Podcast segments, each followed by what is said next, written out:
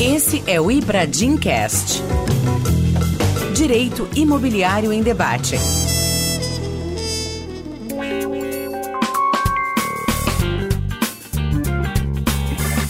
Olá, sejam bem-vindos a mais um Ibradimcast, o podcast do Ibradim. Eu sou Carlos Gabriel Feijó de Lima e eu tenho o prazer de apresentar o último episódio do Ibradimcast do ano de 2021. O Ibradimcast ele está disponível nas plataformas Spotify, Deezer e no próprio site do Ibradim. E se você ainda não conhece o Ibradim, visite o nosso site www.ibradim.org.br. O Ibradim é um instituto extremamente pujante na matéria de direito imobiliário. Nós temos mais de 20 comissões temáticas funcionando a pleno vapor e vai ser um prazer contar com a participação de vocês. A escolha do tema de hoje foi bastante debatida aqui internamente e a gente escolheu fazer uma retrospectiva de 2021 sobre os principais assuntos que pairaram sobre o mercado imobiliário. E para falar sobre isso, eu convidei aqui duas pessoas de conhecimento ímpar na matéria e eu vou começar chamando o nosso ainda presidente e futuro ex-presidente do Ibradim, Olivar Vitale. Olivar, obrigado pela sua participação. Se apresenta aí para a gente, por favor. Obrigado, Feijó. É um prazer estar aqui no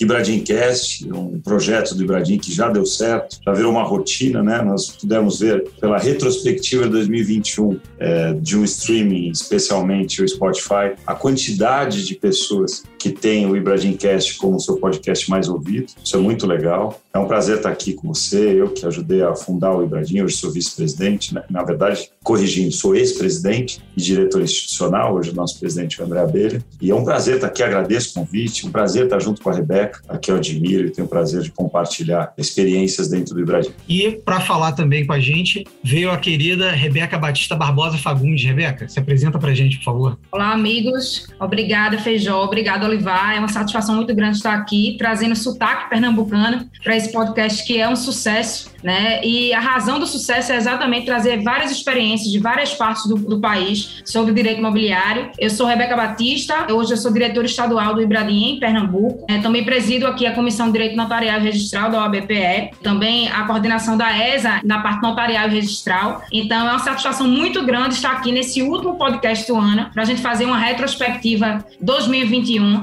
é, de direito imobiliário. Então, uma satisfação imensa e vamos ao que interessa. Olha, e a título de curiosidade, Rebeca, eu conversava com o André, falei assim, André, puxa, a gente precisa de alguém para falar nessa retrospectiva, a gente tem que ter alguém com foco no registral notarial. E ele imediatamente falou, não, chama a Rebeca, a Rebeca é o máximo, ela vai arrebentar, então vamos começar aqui o nosso bate-papo. Desculpa, mas deixa eu aproveitar até mandar um abraço para a Abelha, que ele me bota em várias enrascadas e eu sempre aceito, porque missão dada é missão cumprida. Então, um beijo Maravilha. ao nosso presidente Abelha. Maravilha.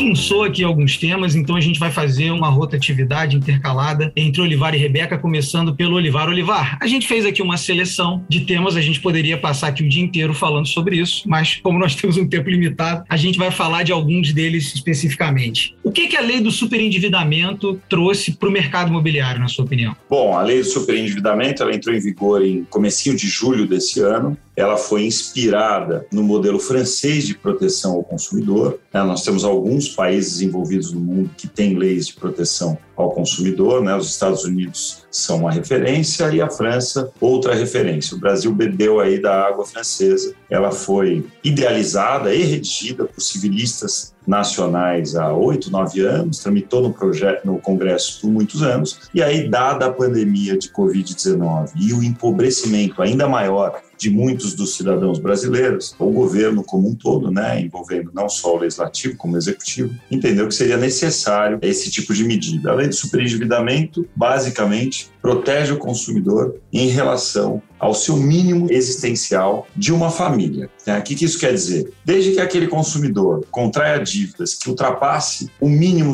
existencial para a sua família, ele pode requerer uma renegociação dessas dívidas. Isso vale para tudo, Feijó? Não, não vale para tudo. O mercado imobiliário, por exemplo, no que diz respeito a financiamento imobiliário, está excluído dessa renegociação. Porém, as regras de conduta no que diz respeito à contratação entre fornecedor e consumidor valem para todos, inclusive para o setor imobiliário. A partir de agora, por alterações no Código de Defesa do Consumidor, toda oferta de produto imobiliário precisa respeitar a lei do superendividamento. O que, por exemplo? Um estudo prévio da condição financeira desse consumidor, para saber se ele já não está endividado e se aquela contratação já não vai onerá-lo sobremaneira. E, além disso, a plena informação desse consumidor em relação àquilo que ele está adquirindo. Olivar, você que é um cara que, na minha opinião, tem uma visão muito sensata sobre esses microsistemas que se intercalam, se, se misturam, você vê com preocupação uma aplicação indiscriminada da lei do superendividamento ou você acha que a aplicação vai ser equilibrada? Qual a tua sensação? Bom, agradeço pelo sensato, mas acho que muito mais do que sensato, eu sou um otimista. Eu sou favorável à lei, eu acho a lei fundamental. Eu acho que realmente nós vivemos num mundo de oferta desenfreada de serviços e produtos. É assim que a gente vive. E se tem alguém que pode ajudar, é aquele que tem conhecimento do que está ofertando e é o fornecedor. Como que ele pode ajudar? Primeiro, na clareza da informação e segundo, alertando esse consumidor de que por impulso ele só vai trazer problema para sua família. E hoje a lei demonstra, né, e traz consigo a informação de que esse problema não é só para a família do consumidor, é também para o fornecedor, porque vende e não vai receber, ou vai receber com uma repactuação no mais das vezes. Então eu não vejo com, com tanta preocupação, tem muita gente morrendo de medo. Eu acho que as empresas sérias já vêm fazendo uma análise de crédito do consumidor há algum tempo, porque tem vivido problemas quando esse consumidor ou ele chega à insolvência ou quase à insolvência. Então eu acho que isso vai regular o mercado e no médio prazo isso vai sim trazer uma consciência financeira ao consumidor que hoje ele não tem. Perfeito. É aquela ideia de que o inadimplemento ele não pode ser uma constante, ele tem que ser uma intercorrência, né? A gente não pode ter um mercado que viva do inadimplemento ou que tenha o inadimplemento como um meio de vida. Rebeca, você, com a sua especialidade aí em direito registral notarial, eu queria te perguntar, nós tivemos aí uma gama de serviços que explodiram durante a pandemia, né, 2020 e 2021. Matrícula online, pesquisa de bens, editais eletrônicos, mapa de transação. O que, que você pode falar um pouquinho sobre essa gama de novos serviços ou de serviços que ficaram muito mais popularizados e democratizados durante a pandemia nessa matéria notarial registral? Feijó, falar de retrospectiva registral imobiliária sem falar dos avanços com registro eletrônico de imóveis não tem como, porque se eu pudesse destacar, digamos assim, um dos pontos positivos que a gente pode tirar da pandemia, né, desse contexto que a gente jamais tinha vivido, foi o estímulo da utilização de serviços por meio de centrais eletrônicas, né, que foram potencializados justamente em razão da, da dificuldade da proibição do deslocamento. Então, a gente se viu ali em março de 2020, tendo que continuar as nossas demandas. Eu, sobretudo, trabalho muito na esfera extrajudicial, né, com a parte notarial registral, e a gente teve ali aquele fechamento de todos os serviços inicialmente mas os serviços notariais de registro, eles foram reconhecidos pelo CNJ, como deveriam ser, como serviços essenciais, eles não podiam ficar sem serem prestados ainda aqui no contexto da pandemia. Então foi nesse cenário que os serviços eletrônicos, que até já eram disponibilizados em algumas centrais, começaram a ser realmente muito estimulados. Eu confesso, Feijó, que eu não conhecia centrais eletrônicas. Então eu trabalho com isso há mais de 10 anos e vim usar uma central eletrônica a partir do ano passado. A gente tem um jargão aqui em Pernambuco, a gente diz que é natora. Então eu digo que foi naturalmente. E foi a melhor coisa que aconteceu na minha vida profissional. Então isso otimizou muito o meu tempo. Então nesse contexto foi que surgiu aí um excelente provimento, né, para a área registral notarial, é, sobretudo a registral imobiliária, que foi o provimento 94 do CNJ do ano passado, que teve sua vigência renovada várias vezes, inclusive foi renovada agora em setembro, né, através do provimento 123 do CNJ e está com a sua vigência até o dia 31 de dezembro. Então esse provimento 94 para mim e para muita gente do direito imobiliário, ele foi um divisor de águas, porque, como você bem disse, viabilizou a utilização de serviços eletrônicos, né, junto ao registro de imóveis. Então, realmente foi um ponto aí que a gente ainda está colhendo frutos esse ano, embora isso tenha começado em 2020, gente, nós estamos colhendo frutos ainda em 2021 dessa utilização do registro eletrônico de imóveis. Perfeito. E você acha, Rebeca, pensando em sentido de retrospectiva e olhando um pouquinho para o futuro, você acha que essa tendência de centralização de informações, de prática de atos por meio dessas centrais, por mais que já exista, claro, em nível normativo, todo um direcionamento nisso, mas a gente sentia uma certa resistência, eu não vou nem chamar de resistência, a gente sentia um certo empacamento né, do sistema para ele se organizar para isso. Você acha que isso é uma tendência ou a gente vai ter um retrocesso pós-pandemia? Na verdade, Feijão, é um caminho sem volta. Uma prova disso é a questão da prorrogação da vigência desses provimentos do ano passado e mais do que isso. Em setembro de 2021, a gente teve o lançamento do serviço do SAEG, Que é o Serviço de Atendimento Eletrônico Compartilhado, que é uma ferramenta de atendimento de serviços de registro de imóveis pela internet, regulamentado pelo provimento 89 de 2019 do CNJ.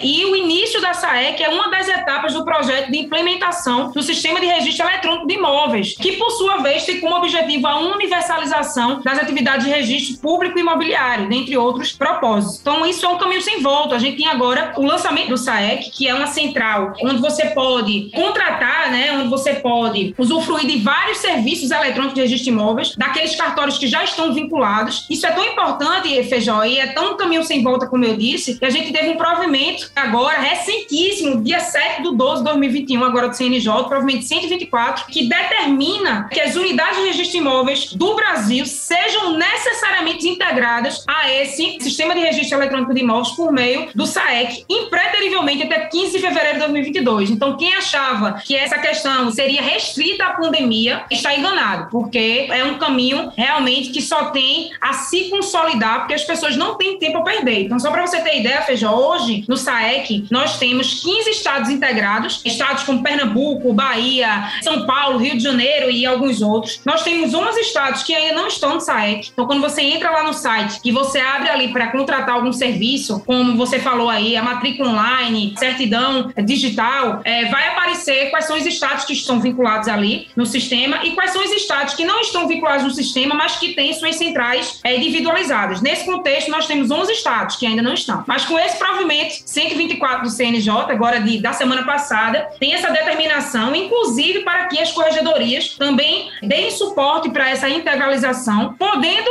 estipular penalidades para aqueles cartórios que não se adaptarem, né? Então, isso mostra que a gente está no caminho de progresso, a gente está no caminho que foi startado com a pandemia, embora, como eu disse, os serviços já estavam disponíveis. Tem uma frase que diz que quando a sua mente expande com uma ideia, ela não tem como voltar ao domínio original. É exatamente o que aconteceu em relação às centrais eletrônicas.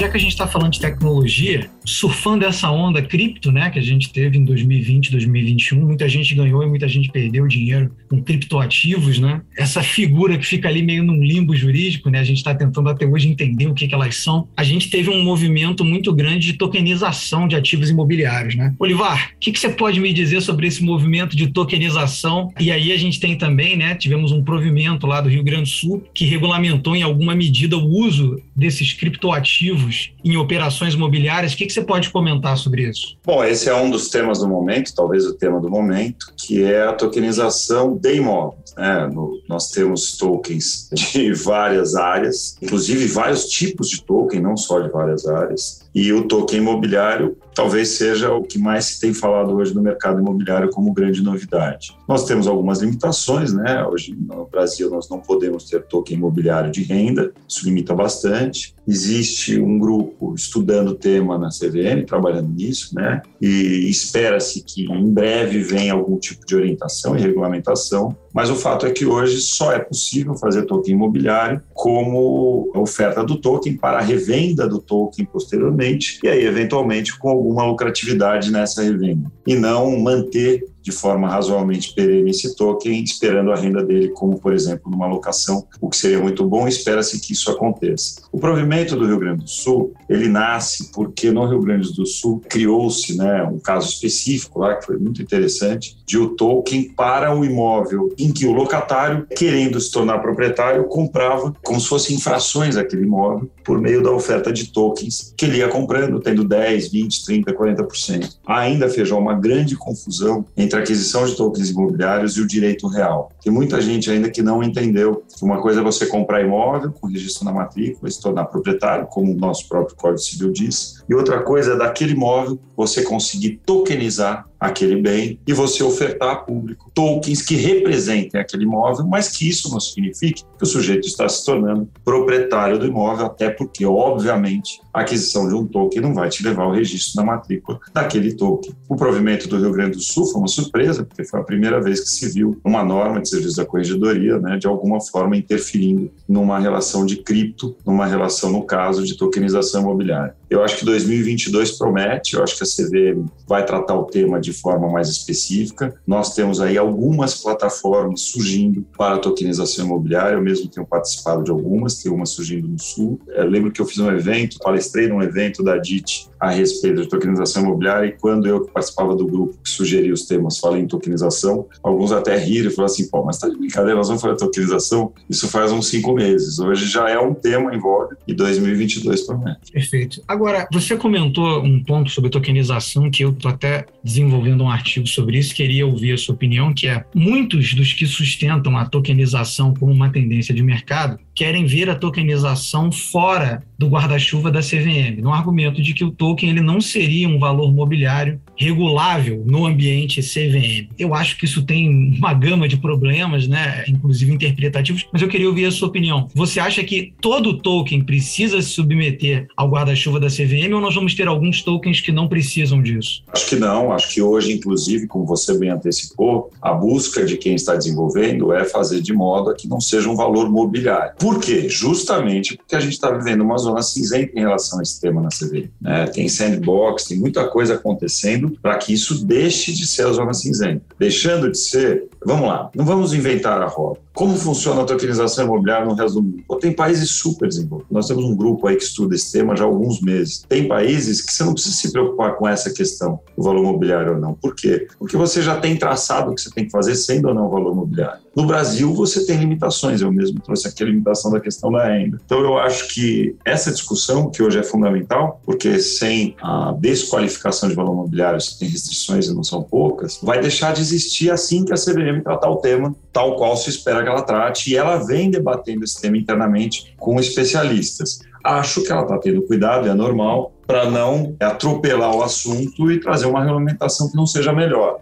Mas assim que sair a orientação, regulamentação sobre esse tema, eu acho que esse debate do valor imobiliário ou não, ele vai deixar de ser tão importante. É, eu, tenho a sensação de que a pedra de toque, pelo menos do que eu tenho escutado né, e tenho conversado, tive a oportunidade de falar com alguns diretores da CVM sobre o assunto, eu acho que a pedra de toque vai ser o grau de publicidade do token e o nível de risco. São os dois critérios que vão definir aonde a CVM vai e aonde a CVM não vai. Mas realmente eu acho que a gente vai ter que fazer um podcast sobre isso exclusivamente em 2022, vai vir muita coisa boa por aí sobre esse assunto. E fazendo um link, existe já um podcast com o Rubens, que é o maior especialista em tokenização imobiliária do país. Eu, inclusive, que o entrevistei. Ele é recente, está no streaming, é o Ilodcast. Quem tiver curiosidade, aprofunde-se. Beca, agora pulando para você novamente, pandemia, tudo ficou fechado, e aí começou-se o desespero de, bom, nós temos que continuar praticando atos notariais, né? A gente não pode parar de praticar os atos. E aí surgiram a possibilidade de se fazer as escrituras num sistema totalmente online, sem a necessidade de se servir do ICP Brasil, né? Sem a necessidade de servir da infraestrutura de chaves públicas. E aí nós tivemos a estrutura do e-notariado. No Rio de Janeiro, nós tivemos vários casos de escrituras que foram lavradas se utilizando de reconhecimento facial, etc. O que você pode trazer para a gente, em sentido de retrospectiva, desses avanços, desses atos não presenciais em sede notarial. Feijó é mais um exemplo de algo que foi implantado no ano passado, diante da necessidade ali do contexto da gente continuar praticando os atos, mas que foi uma excelente novidade e que de fato vai continuar aí na nossa atividade. O que é que acontece? Provavelmente 100, né, de 2020, que foi quem tratou aí dos atos é, eletrônicos, né, através do sistema do notariado, ele foi um grande divisor de águas. Na verdade, quando surgiu essa possibilidade, ficou-se em dúvida se nós que estamos acostumados, né, eu trabalhei sete anos no trabalho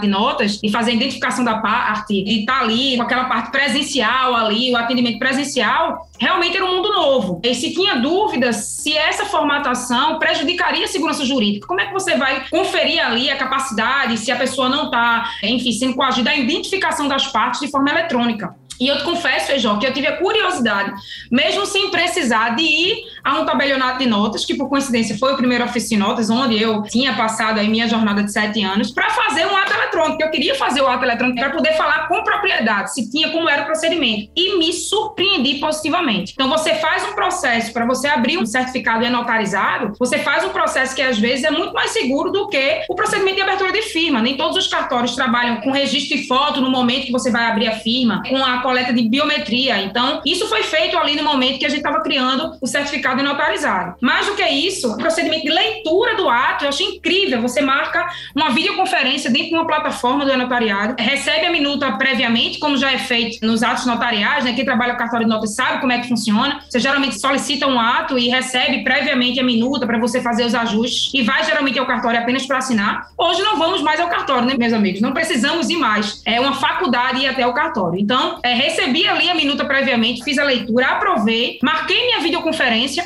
e o funcionário do cartório fez toda a leitura do ato, das partes principais, seguindo ali todo o regramento do provimento 100. Eu me senti super segura, eu manifestei expressamente a minha vontade ali, assinei o ato, com o certificado e-notarizado, que também fiz questão de assinar com o certificado e-notarizado. Também tem um certificado que eu uso da OAB, mas eu quis usar o e-notarizado e confirmei que o procedimento, ele realmente é um procedimento super eficaz e seguro. Me senti segura. E corri atrás, Feijó, de informações para trazer para vocês aqui, ainda que extraoficialmente, de quantos atos foram praticados com base no provimento 100. Falei ontem com o Rafael do CNB e ele me cedeu gentilmente que foram praticados 189 mil atos do ano passado para cá atos eletrônicos utilizando essa plataforma. Então, é um número expressivo? É. É um número que está aquém do que pode ser feito? Com certeza, porque a gente sempre tem aquela restrição do novo, né? Principalmente pessoas de mais idade, que não entendem dessa questão de certificado digital, que gostam do papel, feijão. Eu tenho clientes que eles gostam do papel, então você faz um registro eletrônico e entrega uma certidão digital, ele pede a escritura com carimbo físico do registro. Então é questão do perfil do cliente, mas a regra é que as pessoas estão conectadas, as pessoas não querem perder tempo e as pessoas se valem de serviços eletrônicos o tempo todo. Por que não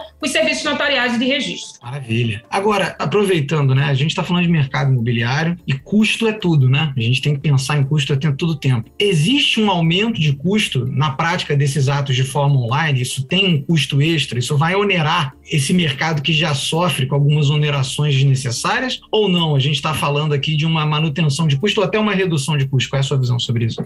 Deixa eu te dizer uma coisa que pouca gente sabe. Eu vou te dar um exemplo de, de, de redução de custo, assim, muito considerável, que é a questão dos editais eletrônicos. Feijão aqui, eu não sei em São Paulo, em outros estados, mas aqui, para a gente publicar um edital em jornal de grande circulação, e muitas vezes a publicação tinha que ser duas vezes, a gente gastava na faixa de R$ 2.500, R$ 3.000. Hoje em dia, você consegue publicar um edital eletrônico por 50 reais. Tive a curiosidade também de tentar apurar a economia com a utilização dos editais eletrônicos e trouxe para vocês os números. Hoje, fiz essa conferência hoje. Então, a quantidade total de editais eletrônicos publicados, mais de 21 mil, para ser exata, 21.708, e a economia propiciada aos interessados, mais de 7 milhões de reais. Então, essa ideia de que você está utilizando ali uma plataforma eletrônica, um serviço eletrônico, e que vai ser mais caro, isso é uma falácia. Pelo contrário, no caso dos editais, é muito mais barato. E eu vou te dar até uma dica, tá, Feijó? A só você não, a todos nós, todos vocês que estão nos escutando, se no seu estado não tiver os editais eletrônicos, e você quiser se informar mais, né, você pode entrar lá no registradores de imóveis, tudo junto, .org.br barra editais online e você vai ter algumas informações, como por exemplo os provimentos dos estados que já autorizam os editais eletrônicos. Então, estados como Pernambuco, São Paulo, Rio de Janeiro, Minas Gerais, Espírito Santo, Bahia, você, por exemplo, que é advogado atuante, se você quiser levar isso né, para sua corregedoria, viabilizar, eu fiz um evento recente com a Wibradim do Ceará e lá ainda não tinha edital eletrônico. Então, fica aí uma dica se você quiser estudar o assunto para fazer uma proposta no seu estado, realmente é uma economia gigantesca gigantesca. Imagina você pagar 50 reais para fazer um edital que tem sua validade jurídica e que vai atender a finalidade da norma. Então não tem por que não usar feijão.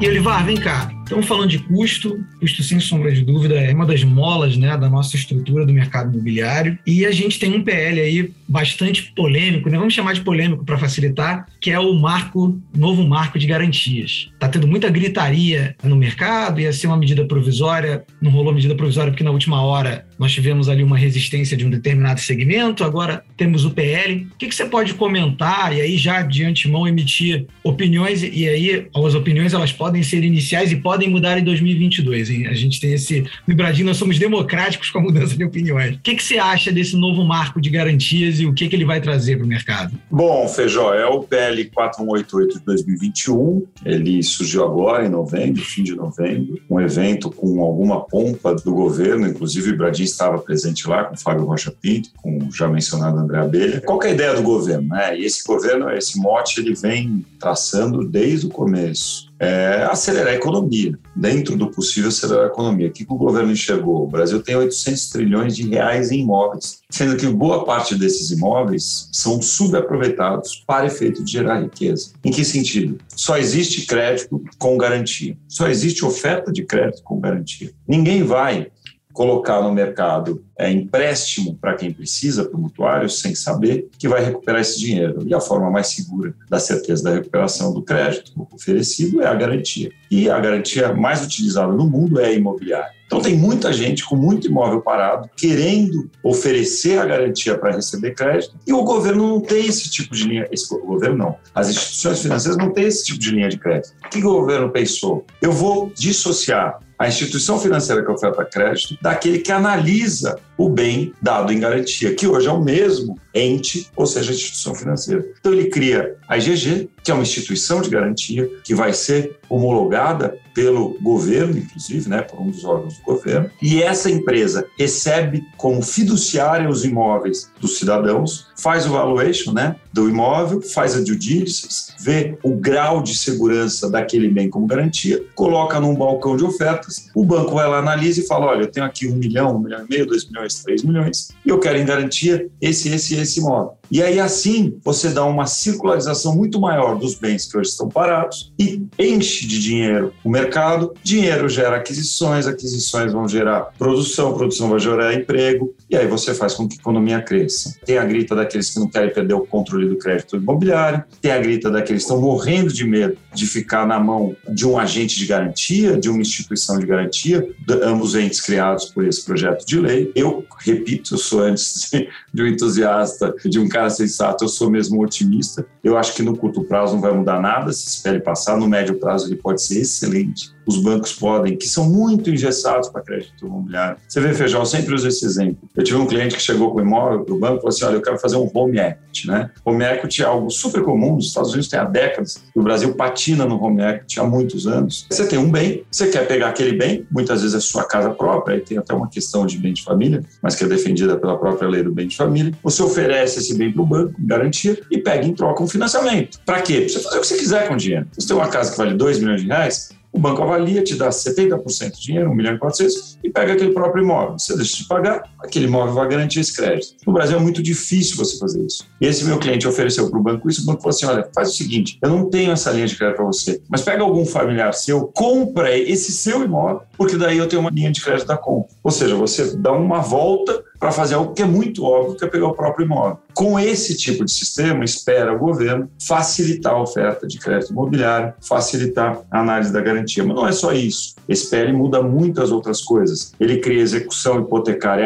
extrajudicial, para tentar trazer de volta a hipoteca como garantia. No mundo todo, a hipoteca é a forma de garantia mais comum. No Brasil, estima-se que nem 10% das garantias são feitas por hipoteca, porque hoje a alienação fiduciária é a bola da vez, desde 2001, né, apesar da Lei 797. Além disso, ele permite que um imóvel tenha propriedade superveniente, ou seja, além da primeira alienação fiduciária, tem uma segunda, uma terceira, uma quarta. Ao mesmo tempo, ele permite que uma mesma dívida seja distribuída para a garantia de vários imóveis. Tudo visando celeridade e aumento de crédito imobiliário. E aproveitando, Olivar, nessa linha, você acha que, e aí pergunta completamente especulativa, você acha que é momento da gente revisitar o nosso sistema de garantias material, ou seja, olhar de novo lá para os direitos reais de garantia e, e reestruturar, reformular eles, ou basta a gente pegar a hipoteca, por exemplo, e resgatá-la, porque ela, como está desenhada, ela funciona bem e o problema é quem aplica e não o instituto em si. O que, que você acha? Ah, essa pergunta é excelente, daria um, podcast inteiro, né? O, esse PL, ele nasce de, um, de uma reunião de profissionais de entidades que o governo, né, pelo IMK, que é um grupo que ele criou, esse governo, né, e foram os grupos do MK 4 e 5, foi daí que surgiu esse PL. Há debates nesse MK com entidades, o Bradinho faz parte, é uma delas, a respeito de todo o sistema de garantia. E eu acho que aí esse PL ele vem naquela linha de, às vezes, o menos é mais. Né? Se a gente tentar mudar e mudar tudo agora, isso não vai sair do papel. E aí você terminou com um comentário que eu acho fundamental. Nós temos muito problema com quem aplica. Né? É, qual que é um dos grandes problemas da hipoteca? Talvez seja a justiça do trabalho, que ignora a garantia real, muitas vezes em relação a crédito trabalhista, como forma de pressão para solução e acordo. Talvez o próprio judiciário, no que diz respeito à matéria civil, quando desprestigiou a alienação fiduciária, a garantia real em prol do consumidor, o financiamento imobiliário, a produção da incorporação. Então, assim, tem muita coisa aí a ser tratada. Acho que o que o governo quis com a SPL é, pelo menos eu já dou um passo para trazer celeridade na execução hipotecária. Resolva os problemas da fraqueza da hipoteca em relação a créditos, por exemplo, trabalhista, como eu mencionei, ou não, não resolve, não vai conseguir resolver agora, mas pelo menos ele dá uma celeridade. Quantas e quantas vezes eu mesmo falei para clientes, pega a F, porque no teu caso até seria legal a hipoteca, porque você tem uma economia, porque na hipoteca não tem a transferência da propriedade, apesar do custo do registro da hipoteca e da escritura em valores acima de 30 salários mínimos. No, na aliança fiduciária, como nós sabemos, transferência da propriedade, que de plena passa a ser fiduciária, com ITB e tudo mais. Mas aí eu falava, não pega hipoteca porque a execução é muito lenta e é judicial. Agora, pelo menos para essas situações entre particulares, a hipoteca passa a ser mais uma opção. Rebeca, agora avançando aqui e já nos aproximando do final do nosso podcast, deixei para o final talvez o tema mais espinhoso dentro de matéria registral notarial dos últimos anos, né? E essa retrospectiva talvez valha também para 2020. LGPD. Como que os cartórios, os cartórios de notas, como é que os registradores estão lidando, vão lidar com a LGPD, que lutou, lutou, lutou para entrar em vigor e agora parece que de fato está funcional e passará a se tornar cada vez mais agressiva né, na sua função fiscalizadora. E aí, claro, um, um adendo que eu acho legal, conversando com alguns Κολιάκης. Muitos deles observam talvez uma, não uma lentidão, né, mas um freamento do avanço da estrutura fiscalizadora da LGPD por conta da pandemia, como se fosse ali uma espécie de momento café com leite, que não é tão café com leite assim, mas um momento café com leite para a gente realmente avançar de uma maneira mais agressiva na estrutura. E os cartórios, como é que eles se prepararam para isso? Como é que eles estão se preparando para isso? Qual é a sua ideia sobre isso? Bem, Feijão, esse é um tema super complicado, né? Assim, a princípio, quando você ouve falar de LGPD, é, vem logo o princípio da publicidade, que rege ali tanto a questão notarial como a questão registral. Mas os cartórios tiveram um tempo, na verdade, alguns artigos já entraram em vigor desde 2020, apenas alguns gerou algum, digamos assim, alguma tensão esse ano, porque os artigos que tratam da questão das penalidades, né, das sanções, entraram em vigor agora em agosto. Então, artigo 52, 53 e 54. Que a gente tem visto que, enfim, é, é aquela questão, né, não adianta bater de frente, é realmente entender a razão de ser da lei, né, e afastar também aquele entendimento de que a LGPD veio para inviabilizar é, a prática dos serviços, não tem nada a ver, a LGPD ela não veio para inviabilizar outros microsistemas jurídicos, ela veio, tem que fazer uma harmonização, né, obviamente, se o cartório ele tem ali seu dever legal, ele está atuando ali em observância a uma determinação legal, essa LGPD ela tem que ser interpretada dessa forma. Então, o que a gente observa é que as corregedorias já começaram a disciplinar essa questão da LGPD nos cartórios. Aqui em Pernambuco, a gente teve um provimento recente, que é o provimento 8 de 2021, que basicamente reproduz assim o teor ali do provimento de São Paulo, né, que é o 23 de 2020, que trata, traz aqui quem são as figuras, né, os atores em relação a essa questão de tratamento de dados, os especialistas de LGPD, eles trazem de forma bem clara, bem elucidativa, que tratamento envolve ali várias ações, vários verbos. Então, tratamento envolve ali você armazenar, você compartilhar, você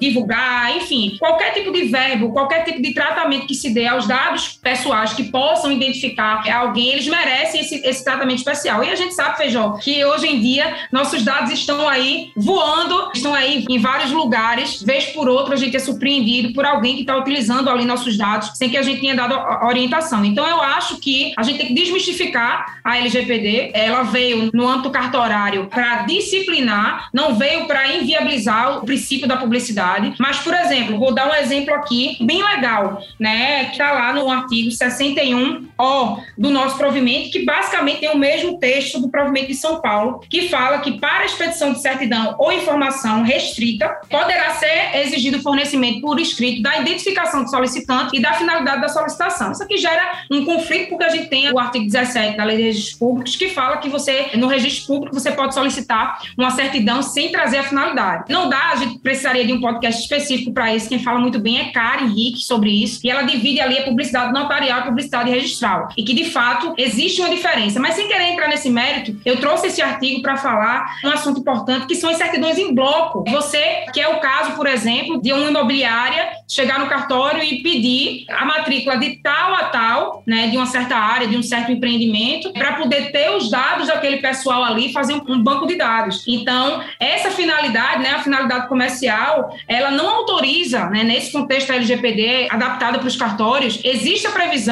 né, aqui em Pernambuco, no artigo 61O, do seguinte, que serão negadas por meio de nota fundamentada as solicitações de certidões e informações formuladas em bloco referentes a registros e atos notariais relativos ao mesmo titular de dados pessoais ou a titulares distintos, quando as circunstâncias da solicitação indicarem a finalidade de tratamento de dados pelo solicitante de forma contrária aos objetivos, fundamentos e princípios da Lei 13.709 de agosto de 2018, que é a lei, que é a LGPD. Então, o tratamento de dados, Feijó, ele tem que considerar a finalidade, a boa-fé, o interesse público da sua disponibilização. E isso é totalmente adaptável à atividade cartorária. Então, superadas as polêmicas, os medos decorrentes do desconhecimento, eu vejo com olhos positivos uma LGPD bem estudada e bem aplicada para os cartões. É, e, e, acho que não tem a menor dúvida de que o diálogo é fundamental na aplicação da LGPD, né? A LGPD ela tem a preocupação específica de falar sobre o serviço notarial no texto dela, né? Fazer aquela equiparação às pessoas jurídicas de direito público. Então, assim, é muito importante realmente que exista esse diálogo para bem aplicar a lei. Ibradicas. O papo tá maravilhoso, mas nós temos um tempo limitado. E para finalizar, eu vou chamar agora o nosso quadro Ibradicas, que na verdade se resume a um convite a vocês apresentarem aos nossos ouvintes algum material, artigo, palestra, link, de preferência sobre o que a gente debateu aqui hoje. E aí, para inverter a ordem, eu vou começar pela Rebeca. Rebeca, aqui para o nosso Ibradicas, o que, que você traria para o pessoal? Onde é que eles podem ouvir um pouco mais, estudar um pouco mais sobre tudo que você trouxe para gente? Bem, Feijó, de cara, eu indicaria o repositório dos provimentos do CNJ. Se você colocar provimento CNJ, ele vai aparecer lá o link, você pode selecionar por ano. Então, se você selecionar para 2021, você vai ver ali, em ordem decrescente, os provimentos relacionados à atividade notarial e registral. Super interessante. Deem uma lida, se você não conhece ainda o provimento 94 de 2020, né, o provimento 100, o provimento 123, 124 que comentei aqui. E se você não conhece, meus amigos, se você não conhece a central, né, se você não conhece o SAEC, eu trouxe aqui o link que é registradores.onr.org.br. Explore essa plataforma que traz vários serviços para você, sem sair de casa, conseguir ter disponibilizado uma certidão digital para viabilizar um negócio negócio imobiliário, né, fazer uma, uma pesquisa de bens. Imagina, Feijão, você conseguir com um clique contratar o serviço de saber todos os bens que uma pessoa tem em um determinado estado dentro de uma plataforma. Então, isso aí é maravilhoso. Então, eu traria essas duas dicas para o pessoal que está nos ouvindo. Olivar, e você aí, qual a dica que você traz para os nossos ouvintes? Bom, Feijó, dos temas que a gente tratou aqui, eu acho que primeiro superendividamento. Tem um artigo meu, acho que bastante completo, sobre o tema no Conjur, saiu acho que em outubro ou setembro, então pesquisando ali Conjur, meu nome, né, Olivar Vitale, superendividamento, tem um artigo bastante detalhado. Temos também, para os associados do Ibradim, o painel do Congresso que foi sobre esse tema, sobre superendividamento, ficamos ali uma hora e pouco debatendo isso, sob o comando da Estela Camargo. Além do superendividamento, sobre o PL das garantias é muito recente, né? Ele é de fim de novembro. Então, a minha recomendação, ele é longo, ele tem mais de 30 folhas. Minha recomendação é analisar o próprio PL, porque ele é complexo. Então, antes de ver artigo e tudo mais, entra ali no site do governo, né, no caso da Câmara dos Deputados, e pega o PL 4188 de 2021 e dá uma analisada, é o melhor a se fazer como Ibradica. Em relação à tokenização, é o nosso podcast. podcast que eu fiz com o Rubens, que está no streaming também, acho que são 30, 40 minutos. O Rubens explica direitinho a blockchain, cada um dos tokens possíveis, o que se está fazendo de tokenização imobiliária no Brasil. Acho que como a gente ficou mais centrado nesses três itens, essas são as ibradicas que eu poderia dar. Perfeito. E aproveitando que você está falando, para a gente encerrar, seus agradecimentos, seu encerramento desse nosso podcast. Bom, primeiro parabéns Feijó. Feijó, para quem não sabe, é o novo grande coordenador do Ibradicast. Estamos na mão dele. É super ativo. Parabéns, obrigado. É um prazer estar aqui. Obrigado pelo convite. Parabéns Ibradim por mais um ano de muito trabalho e dedicação. Já somos praticamente 2.500 associados em todo o país. Vamos com tudo. 2022 espera ainda mais dedicação e trabalho. Rebeca, Feijó Olivar, foi um prazer estar aqui com vocês ainda, que nesse contexto não presencial, mas uma satisfação grande a gente poder bater esse papo, né? Dá uma nostalgia. 2021, ele já foi um ano de grandes novidades, mas 2022 com certeza será um excelente ano para o mercado imobiliário. E o Ibradim estará lá, certamente fomentando debates, encontros e estudos sobre a matéria. Então, se você conhece alguém que ainda não está no Ibradim, faça esse papel de amigo e apresente o Ibradim a essa pessoa porque realmente aqui é uma plataforma maravilhosa de direito imobiliário. Então, os estudiosos estão aqui. Então, só tenho a agradecer.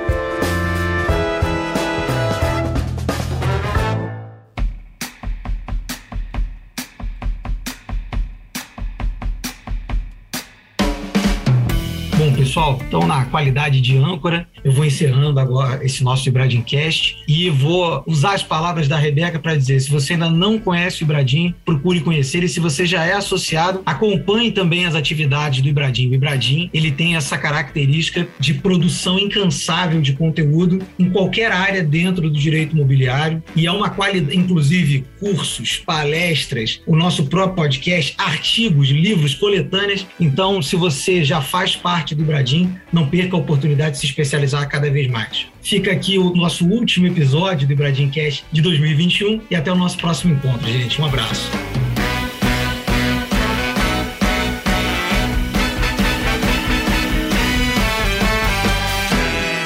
Esse foi o Ibradim Cast. Nos siga no LinkedIn, Facebook e Instagram e fique ligado nos nossos próximos episódios. Este podcast foi editado pela Maremoto.